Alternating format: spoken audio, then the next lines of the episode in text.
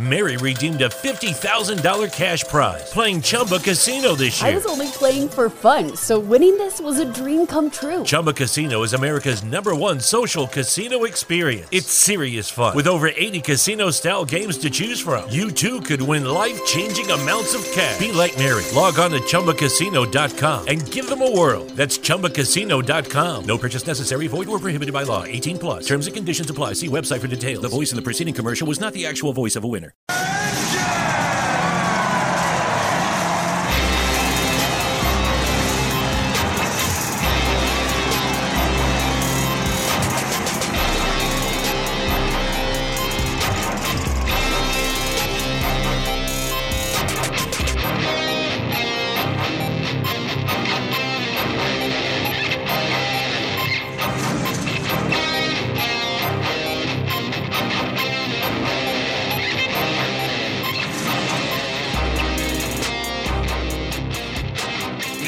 race fans. Welcome to the Hoopzoo Radio Network.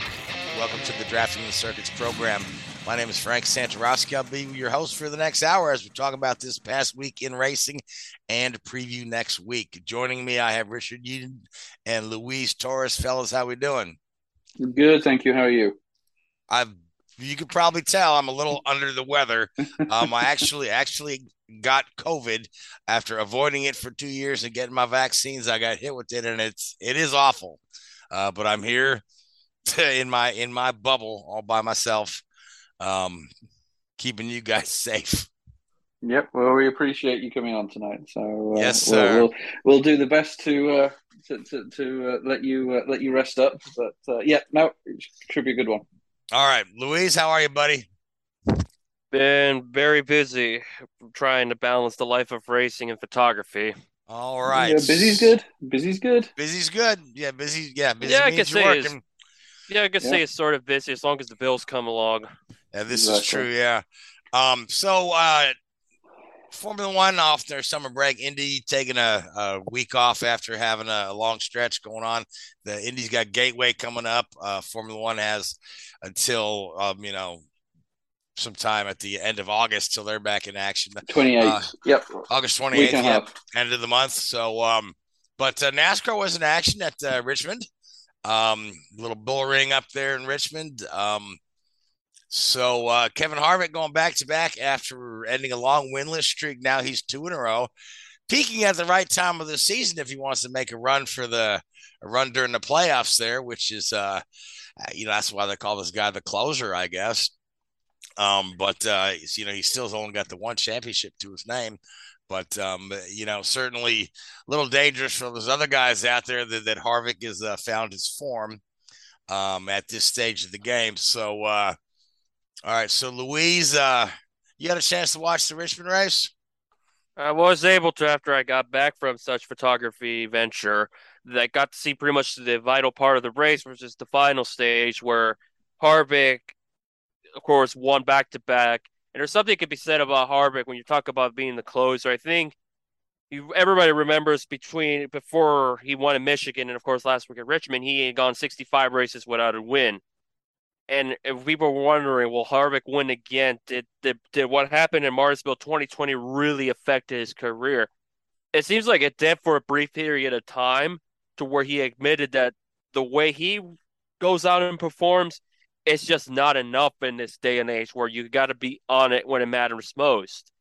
And how many times? And, so, and there's a while back on Twitter, somebody said there's no other driver that has been compromised in some eyes screwed over by the playoff system more than Kevin Harvick. I'd like to attest as Jeff Gordon, but as far as active drivers is concerned, it's Harvick. When you look at it, Harvick has had strong seasons. Like back in 2010 at RCR, he was a championship threat. If he was probably the more, the top drive pound for pound the top driver that year.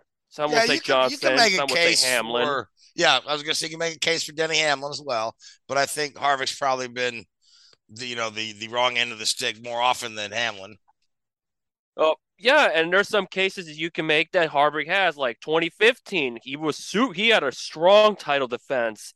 He was right up there, but of course, you had Kyle, Kyle Busch ended up being the one winning it all. Even yeah, the 11 races, I still stand up. Kyle Busch probably was the third or fourth best driver of the year, despite the fact that he missed those amount of races. And then in 2020, he and Hamlin were having like a historic season where in any it, if any other format back in the day, he those two would have been fighting for the championship to the absolute bitter end. But Harvick didn't make the championship four. He made one less ditch effort to take out Kyle Busch to assure himself it didn't work out for him at all to the point that Busch did a 360 and lost nothing, whereas Harvick couldn't lost everything. And then he went a whole year without winning. And this season it looked like it was going to be more of the same, but he was doing all right, not too terrible. But Stewart-Haas was just flat out struggling for the most part. They just could not get there to win. And now Harvick, he found the mojo, he found the motivation that it's been lacking as of late.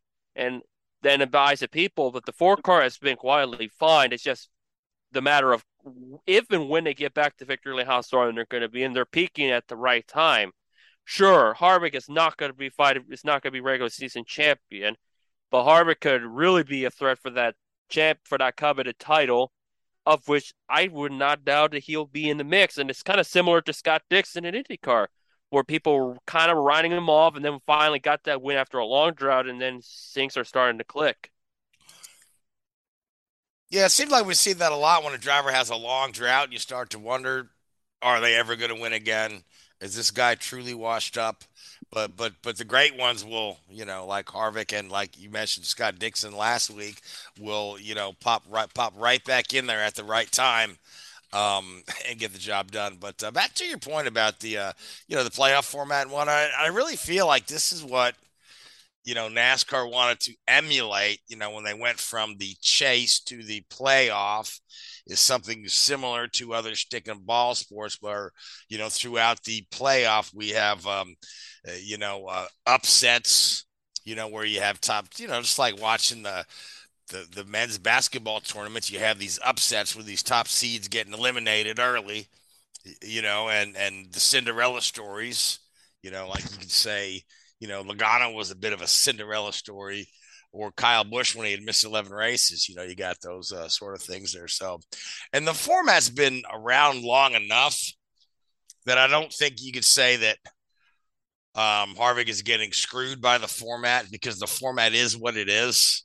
and the guys yeah. that are winning it are playing by the rules. So I mean, not like you, is true. Yeah, you could say in the past, just, in, yeah, in the, in the past, Harvick and you know, Hamlin. It's like, it's like that weird guy on Facebook that goes and says, "Oh, this is the 1993 late model series if we use Formula One points. Oh God, yeah. You know what I mean? That's oh, got I'm not. every, I'm every not day happy was something. So and, it's and just, here's why I'm not all, happy. But yeah, but Johnson so got more points than 07, so that made me infuriated. It's like, wow. Yeah, yeah. So, but um, but the format is what it is. Uh, for now, uh, you know, until they decide to tweak it again, uh, which I could maybe see if we have, um, you know, winners getting eliminated, uh, that they may put another tweak in there, or they may not. I mean, I think 16 guys is plenty for the playoffs because it used to be what 12. It used to, it went from ten to twelve, you except see, for the one year to- it was you- thirteen. used to be just 10 yeah so now you're up to 16 where you have the elimination and i like the elimination rounds but uh you know i'm not i'm still not sold on the championship race where it comes down to who finished highest of the four cars but then again it emulates stick and ball sports where you know it comes down to the last two teams and whoever wins the game or the series of seven games in the case of it being baseball. So so it comes to the last comes to down to the last four guys and whoever wins wins it all. And that's kind of what they were looking to emulate. And that's that's what they've got. Some people really hate it. Other people enjoy it. But you, got to say that you know nascar uh, tv ratings and attendance is back up on the rise after a bit of a decline for a bit so uh, louise um, and rich you guys talk about this a little bit i actually have to take a phone call Yeah, when it comes to ratings, they're doing they're doing not too bad. They're kind of on the par with Raw uh, when it comes to viewerships and all that. Maybe a little bit higher than I give it credit to. I forget what Raw beat. I think oh yeah, Raw beat Better Call Saul series finale ratings wise, but that's a, now now I remember. But like we talked about Hamlin and Harvick for as far as this quote unquote screwed. Yeah, they were in the yeah the the season they the season they didn't win the championship. They were the strongest. Look, you as Frank mentioned about Logano. That was the year where it was all the big three, the big three: Truex, Harvick, and Kyle Busch. And guess who show who won the war? Logano. where mm-hmm. he took the stunning upset and kind of it kind of had or Truex had to eat crow for it because he didn't win the war and he finished second in champion. He got passed by Logano with what like 15 laps uh, before 10 to go, and then as far as Harvick, he admitted after the Richmond race that he made a gear shifting mistake that probably would have cost him dearly had because Bell was there. Bell, yeah. we talked about yeah, 12 laps fresher tires. He was trying to probably do the it, what Hamlin he did something similar in the spring, but when Hamlin did it, he was able to pull it off. I think it was a Logano and William Byron were in that mix late in the going as the sun was rising, going down. Whereas Bell, he was flying. He just had to do. He just had a little hard time going through lap traffic with like Austin Cindric, Ty Dillon, and Michael McDowell. Yeah. But he was there. He just ran. He yeah. just lost time with that lap traffic, and and uh, here's another guy that has kind of stepped up his game quite a bit. It's Christopher Bell. Uh, since that win in Loudon, he's been getting more top fives than out than, than as of late than some can say. Yeah, it's just no, he's he's picked up. Yeah, no, for sure. And uh, you know, one of the things I wanted to to touch on, um, you know, coming out of the NASCAR world is, is, is looking. But you know, we talk about ratings and we talk about um, you know the popularity of NASCAR and all this sort of stuff. But I was reading a report this week where the the charter, which is this this system that's been around for probably five, six, seven years now, I guess, where teams can buy a charter or own a charter which guarantees entry into races, and there's I think it's thirty charters available in total. Louise, maybe a little bit more. I'm not sure. It's it's, it just keeps increasing and increasing, and that's the thing. Guys like Dale Jr. and Kelly Earnhardt that the want that like to go to cup racing, but they just don't see. Well, this is the, the point. Yeah, yeah. They don't see know, the, the, return on investment. Well, this is this is partly this is the point I wanted to make. Really, you know, it was. I, I understand what they were trying to do NASCAR, and of course, it was all the all the team owners voted for it because it suddenly made them. I think the, when the first came out, the original price was eight million dollars for a charter. So all of these team owners, especially having multiple cars, you know, Rick Hendrick made what thirty-two million dollars overnight uh, just by creating an eight million dollar charter per car. It's good work if you can get it. Um, but now the, the, the reported value of these charters is up to twenty million dollars a charter. Um, with with some teams, twenty three eleven potentially being one of them, and Trackhouse potentially being another, looking to buy an extra charter. And there's three or four teams, Starcom being one of them, um, you know, looking to to sell their existing charters. So it's uh, you know the money is starting to flow around NASCAR on the business side again, and I think we're going to start to see NASCAR evolve into the similar sort of platform that IndyCar is trying to take right now, which is and, and Frank and myself we discussed it on the show, and you know Louise we talked about this in the past, how IndyCar has become what they call this business to business platform you know, if you look at the IndyCar field, there's not many commercial sponsors. And when I'm talking commercial, I'm talking like Verizon's obviously in there. Yeah, you're talking um, about there's yeah. there's very few direct to consumer advertising. Yeah, yeah, yeah that where you can buy it. And, and, yeah, NASCAR's going the same route with these yeah. things like Axalta and, and, and these sort of business yeah. business deals. Yeah, yeah, world, I mean, worldwide. At, look... WWE TX like the technologies with Trackhouse yeah, and, and you look at you know, I've got actually in, in, front of me here a couple of sort of diecast cars from when I was working for RCR, and you look at who's on those cars now. You've got WeatherTech and you've got Grainger. Well, you know, neither of those are involved in sponsoring NASCAR in NASCAR anymore, and they were both consumer brands. Whereas you know now the three car is predominantly Dow, um, who you know, oh, I'm going to go and buy some Dow chemicals today. Well, nobody says that you know so i think they're going to go in that direction as well and i think that's where the, the, the market's going to be. Yeah there's still going to be the, the big brands and the big manufacturers that have um, you know the commercial product um, but i think more and more you're going to see um, even fedex on on denny hamlin's car you know very few people use fedex to from a payment standpoint. I you know they'll receive fedex packages but unless you're a commercial company very few individuals will go to a FedEx store and ship a package on a regular basis. You know, and everybody knows who FedEx and UPS are, so you don't need to sponsor a NASCAR team to to to get your name out there.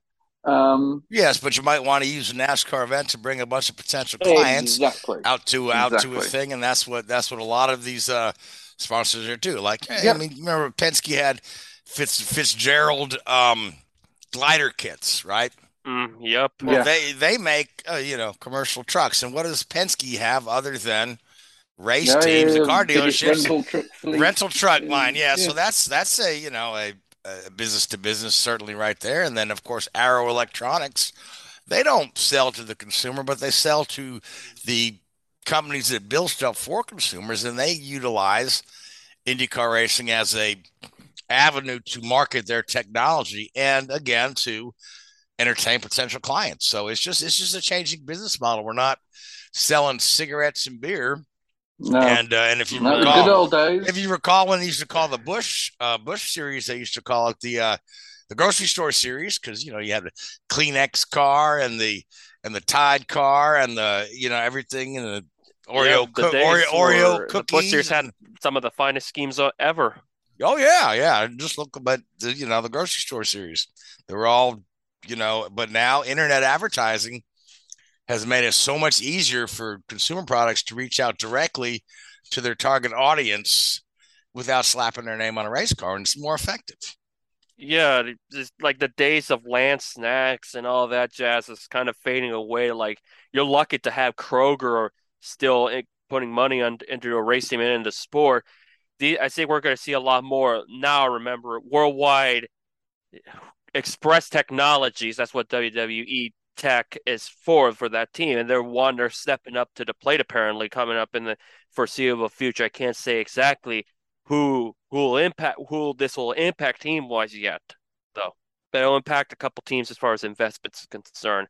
But uh, yeah, those days. Yeah, the o- I the only other- gone. The only other kind of interesting newer things coming up are like the uh, the the Bitcoin deals, which I think Mhm. that that's a market that's gonna eventually self destruct. Uh, but Mhm. you got you've got some of those. That, far off already. yeah, I was gonna say you've got Yeah. so, some of those out there. Then you've got I- the um I the no um. T- THC companies and the uh, uh you know that the that's one of uh what Ross Chastain sponsor the tree Um, or is that Tree um, 3CHI, that's Tyler Reddick. Tyler, Tyler Reddick, Reddick, yeah, yeah, and yeah, that's yeah. and they're uh, THC or whatever. They make edibles or whatever, you know, legal marijuana. Yeah. That's that's still that's legal in racing. And some of these, I'm surprised we don't have more of the vapor companies because they were on a couple of the Indy cars for a while.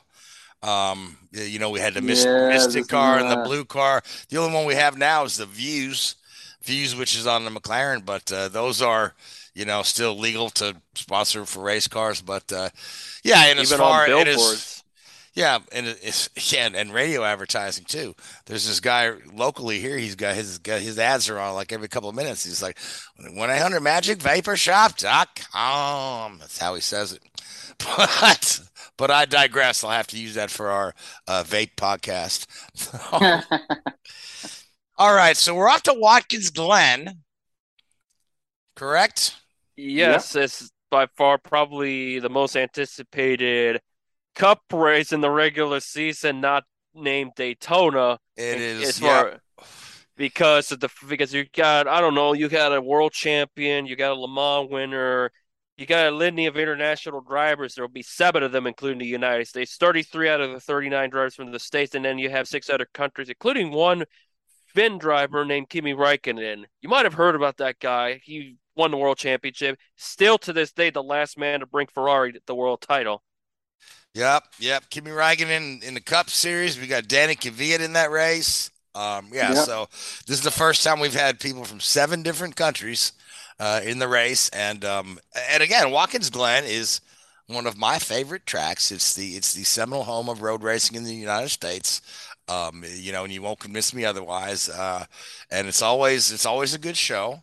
Um, and the Cup guys, the Cup guys get around there quite well compared to some of the other um, you know, road courses and rovals that they kind of fumble around. Uh, Watkins Glen, they've been going there long enough. A lot of these guys are really good at it. So, uh, uh, and I'll tell you who I like because he needs a win, and, and I like Martin Truex.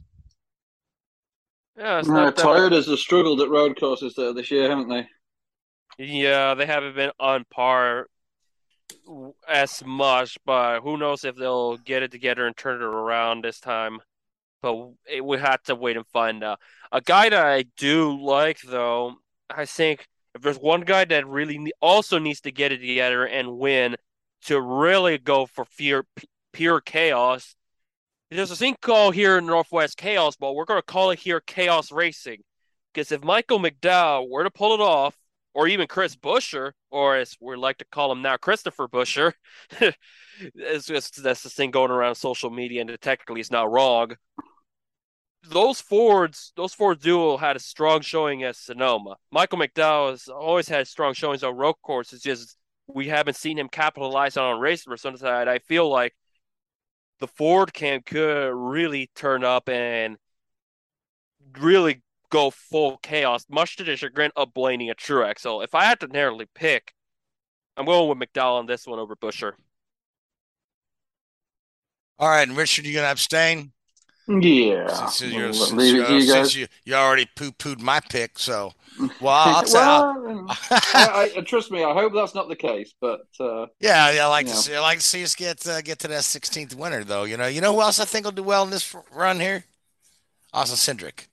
So, because he's, uh, yeah, he's you only, can, he's, you can he's never pretty, cut him out. Yeah, he's pretty sporty on the road courses. So, yeah, and he's got it. Yeah, Richmond wasn't necessarily the best of days for him as as of late compared to the other races, but you don't count him out. And of course, you got Allmendinger, can never count him out. It's just a matter of that car living up to the living up to the plate. That's the thing with the 16 See now, all year. Now, if Allmendinger wins, wins that that's good news for either Blaney or Truex, right? For the drive, yeah, because Allmendinger's going to take a win spot, and that, but he won't be eligible for the chase. No, it won't. For the, for other the playoffs, the right? Six, other for the 16 team because they do punch their way in if that rule still exists, which I think it still does. Where driver, where the owners could team, have different, yeah. So the 16 could inadvertently prevent this night the 12 or 19 team from making it to the owners playoffs. Of course, it that doesn't get publicized, but it's still vital for the owners. Right, right, but but for the for, for the for, but for the drivers thing, Allmendinger, even if he wins the race, he's not gonna you're not gonna see him in the exactly in the playoff. Right, right. So, all right. So you said we had some contract extension news. I heard uh, Ryan Blaney was in the news. Yeah, Ryan Blaney sticking around with Team Penske on multi-year agreement. And on the IndyCar side, you have Helio Castroneves going to stay with Meyer Shank Racing for a bit, and then Christian Lundgaard of Rahal and Lanigan is going to go stay with them for multiple years. They extend, they expanded the contract deal for what was initially a multi-year deal. Now it's kind of like multi-year past 2023. And I and I and, believe uh, and I believe what they've done with that by extending his contract is they put clauses in there. I believe they've put performance clauses in there to prevent an Alex Palou type situation where if this guy suddenly comes on really strong, that they don't they they can't necessarily lock him into a smaller salary, a la what uh, and and cause him to look elsewhere, like um like Palou is doing.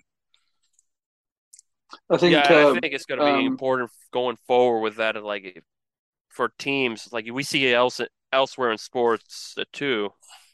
Yeah, Bubba Wallace has signed an extension with twenty three eleven as well, which was all pretty Mary redeemed a $50,000 cash prize playing Chumba Casino this year. I was only playing for fun, so winning this was a dream come true. Chumba Casino is America's number one social casino experience. It's serious fun. With over 80 casino style games to choose from, you too could win life changing amounts of cash. Be like Mary. Log on to ChumbaCasino.com and give them a whirl. That's ChumbaCasino.com. No purchase necessary, void, or prohibited by law. 18 plus. Terms and conditions apply. See website for details. The voice in the preceding commercial was not the actual voice of a winner um, you know, pretty pretty pretty well known that he was going yeah, that to. Was, that's yeah, that, confirmed this week. Yeah, that yeah. was that was expected. Yeah, so you got some some decent guys staying in in decent seats. Uh, I mean, Helio, my God, he has been very disappointing this year, but um, uh, you, you, know, I, I the, they went into the season knowing it was going to be a rough season. Um, but uh, I, you know, Pagenaud has shown so much more than Helio,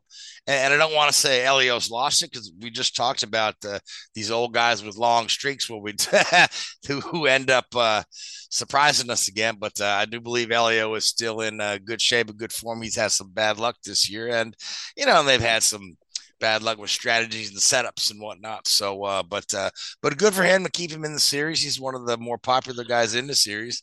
Uh, Lundgaard's certainly a rising star. Um, Ryan Blaney in NASCAR um, fits in well with the Penske organization. Good to see him staying there. So, all right, is that all? Is that all our contract news, or do we want to talk about Oscar Piastri's disaster getting worse? that's all from my end as far as what I've heard regarding contract extensions. There's also a couple deal announcements where like Joe and John Hunter Nemechek are going to compete at Daytona for Sam Hunt Racing with Joe in the 24. It will be Joe's return to NASCAR for the first time in, after a few years. Yeah, how old is he, Joe Nemechek now? He's probably pushing 60. Gotta be pushing 60, but he's kept yeah. himself busy between his the last time he competed in NASCAR with his heavy involvement in Trans Am, and historic stock cars, and so on. So he's kept himself pretty busy. It's just that he hasn't driven in a few years. That's all. But be interesting to see because Joe back in the day when he came to Daytona, he was a threat, especially in qualifying. Time will tell if yeah, yeah. They used to call him Front Row Joe because he was so good in qualifying. Yeah, and as far as Brandon Brown is concerned in Xfinity, he's only going to run three out of the next 12 races with, as far, possibly, with Chris Wright, who was a truck series driver that struck has struggled, is going to be in the 68 Xfinity ride for nine of those remaining 12 races because he does bring the sponsorship. The question is, can the 68 car stay out of trouble? That's all. That's all, yep. So now, speaking of staying out of trouble, we got Oscar Piastri. This thing is just getting uglier. As the Palou one was getting uglier, you know, Alex Palou was, you know, made his attempt to go to McLaren, and then Chip Ganassi decided to that they were going to sue him. That's all still pending, and now Alpine has decided they're going to sue Oscar mm-hmm. for return of their investment of training him in their academy. So, Richard, what are your thoughts on this? I know the FAI has a commission to look at these sort of things. But this, as a as a precedent for what other drivers can do in the past, this is kind of kind of an important how they hear this case, right? Yeah. Oh, yeah. It's it's an interesting one because you know you're putting a value on something that doesn't exist. You know, you're putting a value on a on a you know non-physical object. Um, and so so Alpine sort of um, line of of um, you know inquiry, if you like, is that uh, you know Piastri has obviously been a long term um, investment for them, with the aim of getting him into Formula One in twenty twenty um, three, whether that was with uh, Alpine or with another team, and then obviously we saw Fernando jump ship to to Aston Martin, which opened the door for for Piastri. Um, and this has been their, you know, this has been their aim for for a number of years now uh, with him, and you know they've obviously invested heavily with simulator time, track time, because I believe he's been taking part in in a number of um, old machinery tests to get him acclimatized to the tracks and the the the, the physical stresses of driving Formula One cars. Um, you know, throughout the year, so he's been building up to this you know, drive with Alpine as they expected.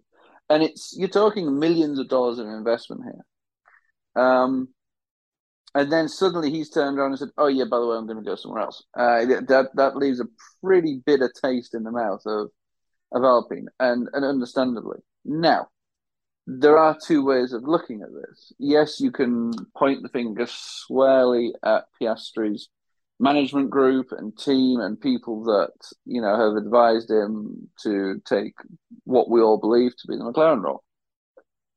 But also, I do think that Alpine has a certain amount of responsibility on their shoulders as well. They know Piastri's contractual status. They know that there was a break in the contract um, or a, a time period where Piastri became a free agent. And if they didn't know that, then that's pretty naive of them.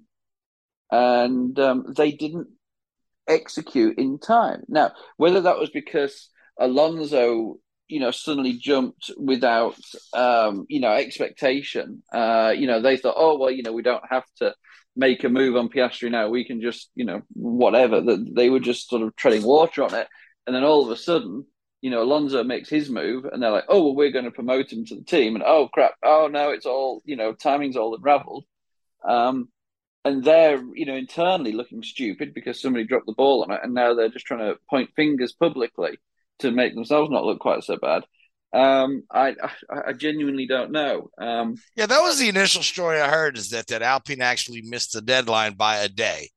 Yeah. So, no, but it, I mean, but a, a, a, day is a day. You know what I mean? Exactly. So I mean, you look at, uh, you know, in NASCAR, JTG uh, last year or two years ago missed renewing their charter by a day and lost their charter. You know, a ten million dollar charter, they or now twenty million dollar charter, they gave away for nothing because they missed the deadline. You know, it, it happens. You know, you've got to be on the ball. And mm-hmm. I'm sure Piastri's management team knew exactly what the situation was. And um, you know, as soon as that opportunity opens up at McLaren, which well, with what as I say, what we believe to be McLaren, um, they jumped at it. Now, whether that's the right decision for his career to go to a McLaren rather than stay with Alpine, who knows? But um, yeah, you, partly it's one of these situations, isn't it, where I think the mentality of these people and the drivers, and and I, I don't want to say. I don't, I don't, like using the word in this case because I don't think it's necessarily valid, but the arrogance of the drivers may be a little bit oh well they don't value me value me enough because they've let my con you know this this contract expire if they valued me as much as they say they did they would have sorted this out earlier so i'm going to go somewhere else that does value me more i don't know i'm sure that was what Zak Brown was telling him but um, you know yeah it's all very smelly and um, you know at the end of the day alpine yeah Otmar is 100% right in his, his um, statements that you know this isn't about a contractual situation this is about a human being sort of maturity thing, you know, how you treat people in business. Very, very true, Zak. But you were the ones that made the mistake. And are you telling me that in your career, Zak, you not screwed somebody over in this way? I bet you have. Well, Ricciardo. well, yeah. Coming up. So. Who's to say Oliver Askew? But that's a whole different animal. Yeah. Ordeal. James Hinchcliffe. Exactly. Oh yeah, yeah. yeah, I was gonna yeah, say yeah. he was strung on. Told Mhm. he he told he had a ride to the last minute. So yeah, Exactly. So Zak's Zach's no angel in this, Yeah. and Otmar's no angel in this. So Some people say, but regard speaking of Hinchcliffe, Sam, Sam Schmidt is viewed as such as well by some people due to that. Oh, I'm sure. Is Yeah, I mean, any team. You, this is the problem you see in this. You know, any team boss or any team owner, they turn around and they're like, "Oh, well, you know, look at, you know, what whatever, you know, oh, their their um, you know, driver or team owner or manager or whatever. They're they've put their, you know, their, themselves above, you know, the, the the team and all that sort of stuff. Well, you know, ninety percent of the time, the people making those statements have done far worse in their own career to other people. So it's it's a bit of a mute topic, mute, mute you know, mute subject in my mind. You know, you you got to be a little bit careful with some of these comments and statements that you make. yeah, absolutely. All right. So the other big, you know, summer break news is that uh, we've approved engine regulations going forward. Yep. For for what was it, twenty twenty six? Yeah, twenty twenty six through to I believe it's twenty thirty. All right. So, and what have you what have you read up on these? I'm see we're we're just going to be a six cylinder. We're getting rid of the current. Yes. So we're getting rid of the MGU-H, which is, excuse me, excuse me. I'll be very honest with you. I never realized. I never realized that's the wrong word. I never understood why those were in there in the first place. Um, they're a very, very complex and expensive um, component in the car. The concept behind it is that it takes heat from the turbo outlet and regenerates energy using the heat, which is, I mean, yes, it's a technology that is being used in certain circumstances, but it's got no place in a Formula One engine. It just makes it massively complicated, massively expensive. Um, so we're getting rid of that. Um, we're increasing the amount of electric deployment uh, of the hybrid powertrain. um, up to I think they're almost doubling it. Uh, oh no, sorry, increasing it by fifty percent. I think was the number I saw. Uh, so 300 something kilowatts, maybe a little bit more. No, to put that into context, your your your um, you know your your Teslas or whatever. Um, you know, I don't know the exact number, but they're not going to be far off. Um, you know that sort of number. Uh, let me see if I can just find out what a Tesla would be at. Uh, yeah, uh, so it's, it's probably two thirds of what a Tesla can output maybe half of what a Tesla can output, and and this is just part of the engine. It's not the complete engine. So it's a pretty pretty impressive um, you know number to get to in such a small compact package um, to be able to deliver that power. Also, um, cost caps are coming in um, to um, engine manufacturing. Um, also, the, the um, production and development of an engine is being cost capped uh, as opposed to just the the team, which we've already uh, had for a few years now. Um, and that's around 130 million dollars a year, which is still a heck of a lot of money. Um, so yeah, it's um, it, it's not an insignificant number, but um, you know it's a start, and it's, it's you know to, to, us it sounds crazy money, but you know to these guys it's not really. Um, and a lot of these things that we're talking about here were, were, were key cornerstones and pillars, if you like, um, of Audi coming and or the the Audi uh, and Porsche group coming on board. Um, you know, th- they certainly wanted the cost caps in place and also the re- removal of this MGU-H. Um, so I think it's uh, you know it's a good move, you know, to to guarantee their interest, and I think we'll start to see um, announcements and movements from the Porsche and Audi backed, um, you know, uh, groups in the not too distant future. So, right, and and this is the other the other the other component of the rules is uh, one hundred percent renewable fuels. Yes, I, I think yes. that was that was that was made public uh, a while ago. A while back, yeah, the, yeah, yeah. Yeah, the idea is this is net uh, net zero carbon by 2030, which is you know again to be to be encouraged. I think it's, it's, it's, a great move and it sets a good precedent and a good example. Yeah, and I think uh, you're going to see a lot more and more of that. Um, uh, IndyCar is going to be using a biofuel next year, developed by yep. Shell, uh, and then you're going to see more and more of it for your road cars too. Um, that's just you know that's just the wave of the future. And there's not you know there's not a, a large performance loss. Um, no, you know, I mean, the, the biggest using a renewable fuel rather than a fossil fuel. Yeah, the biggest thing that fans see is the noise. You know, that's the biggest thing they'll see and yes, there is this romantic notion of a you know a big thunderous throaty V10 you know blasting through the the the, the forests of of Hockenheim and places like that and Spa. You know yeah it, it's a phenomenal experience. It you know you we, we've all been stood near these sort of style of cars when they're uh, doing their business. And um it, it you know you, you can feel it it reverberates around your chest. It's it's a it's an amazing sensation. Um, but you know, it, it's not as noticeable with these hybrid style cars. They've tried like putting like trumpets almost on the exhaust to make the exhaust louder and all that sort of stuff, which is a bit silly, really. But uh, you know, it's just the way we're going. You know, you, you listen to a, a Tesla drive down the road and it's silent. You know, um, and that's the way it's going. You know, you you you you can hear the now. You know, if you watch Formula One race, you can hear cars running over the curbs. You could never hear that under under the V10 V8 days. So um, it's probably going to get quieter as well, uh, which which is a, a you know positives and minus, you know, plus and minuses to that. But uh, yeah, yeah, know, pluses pluses for all these people that build their houses near racetracks and then complain well, about the noise. Yeah, yeah. yeah. So. But it's but it's it's it's growing the.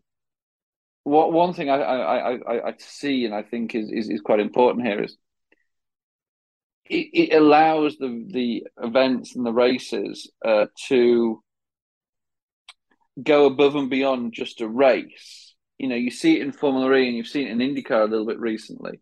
You know, they have the concerts and the shows and the beat. you know, it's an event rather than just a race. And I think, you know, having that sort of um, qu- quieter package does, you know, encourage people to go for, you know, who maybe wouldn't you know, say there's a headline music festival on the same you know, in, in the grounds of the track, you know, people that go to that, well, I'm going to go watch the race now. You know, they wouldn't necessarily have done that in in the past. So it, I think it's good. You know, it is attracting new audiences.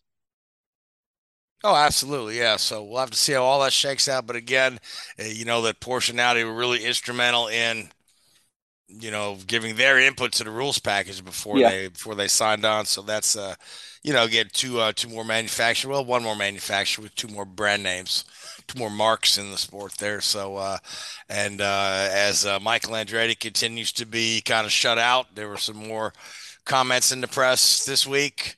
Um, so yeah, somebody said something like, "Does Toto Wolff has too much power?" And Mario Andretti well, said, "I'm well. I'm glad somebody said it. It needed to be said."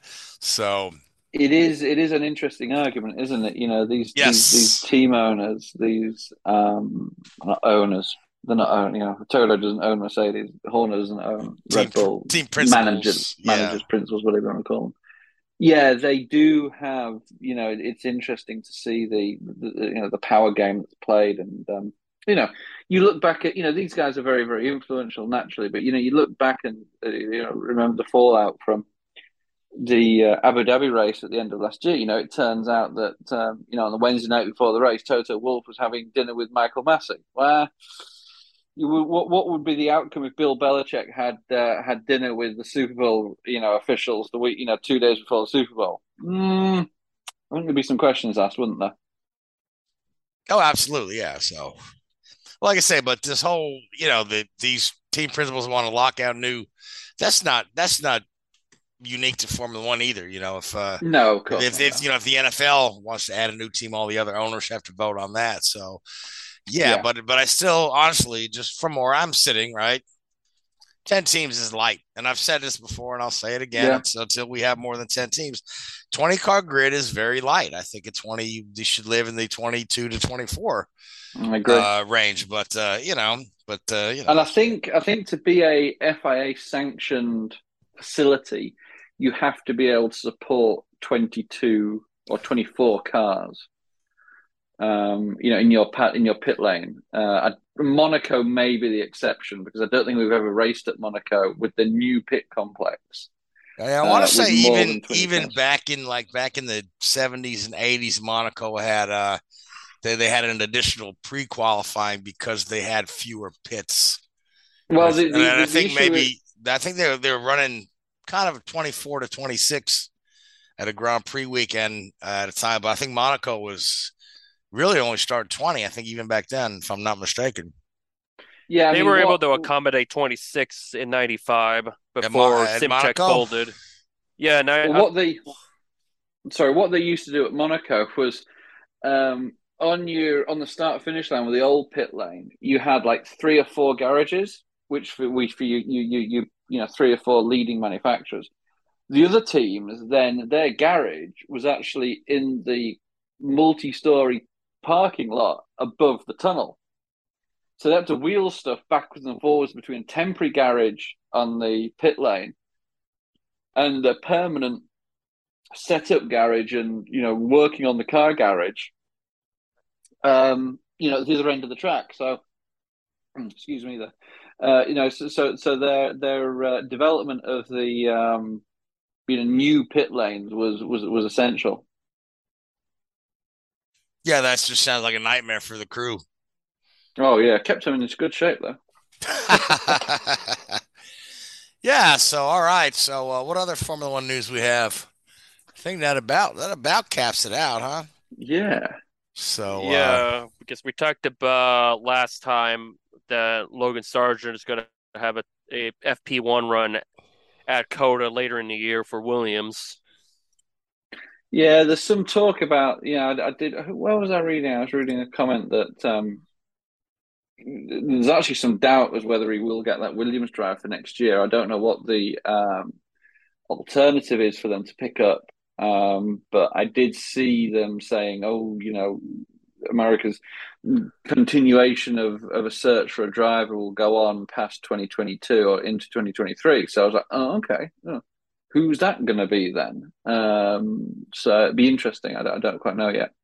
Yeah, and as far as former F1 drivers is concerned, you had Stoffel Van Vandoorne as your Formula E world champion. Of course, Yep. Vandoorne was driving for McLaren for a brief period of time. He was a lo- at one point a super sub for that organization when Alonso had his no, not yeah, a No, couple of Button- times. Yeah, Button. Well, No, Button but- came in Button was Monaco um, for the 500. Monaco when Alonso did Indy 500. Vandoorne came in post Alonso's crash in Melbourne uh, when he went Yeah. over the back of one of the Caterhams.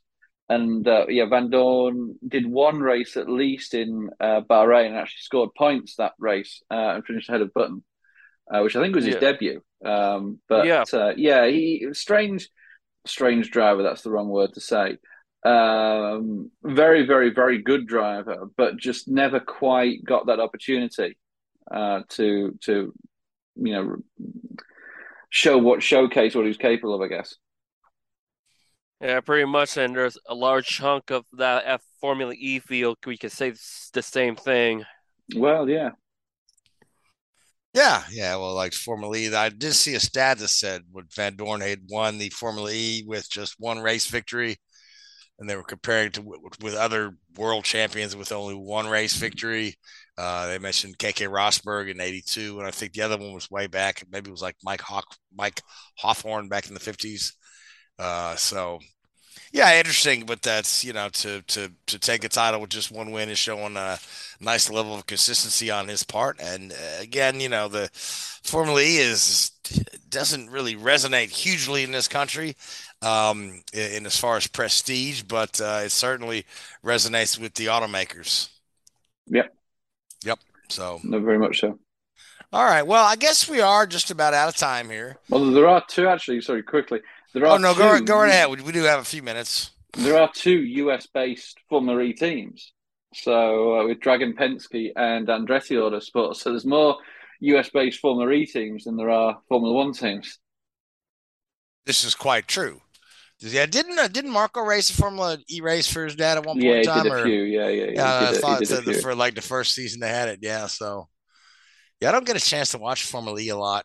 Um, They, it, it's- it's sort of they're, they're trying to make it something it isn't. I think they have like attack zones in the middle of the uh, race, so you can twice a lap or twice during the race you can, uh, you know, go in or go onto an attack zone and gain a, a boost. Then you also have fan boost and all that sort of nonsense. Um, sound but, like you're uh, playing Mario Kart.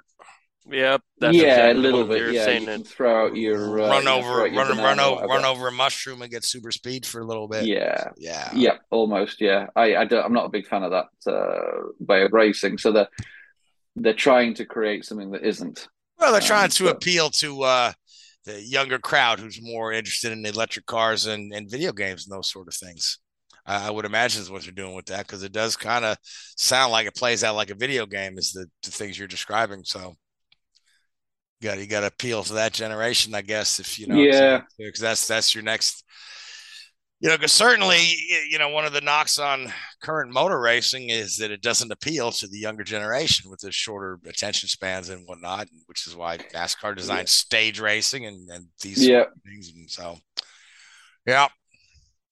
All right. So, well, we are out of time. So, I'll uh, let you guys go. Um, I want to thank Whoobazoo Radio Network. I want to thank um, Spreaker, Google Podcasts, iTunes, and YouTube. I want to thank you, Richard Louise. I want to thank you folks that listen to us week in and week out. Until next week, well, good night.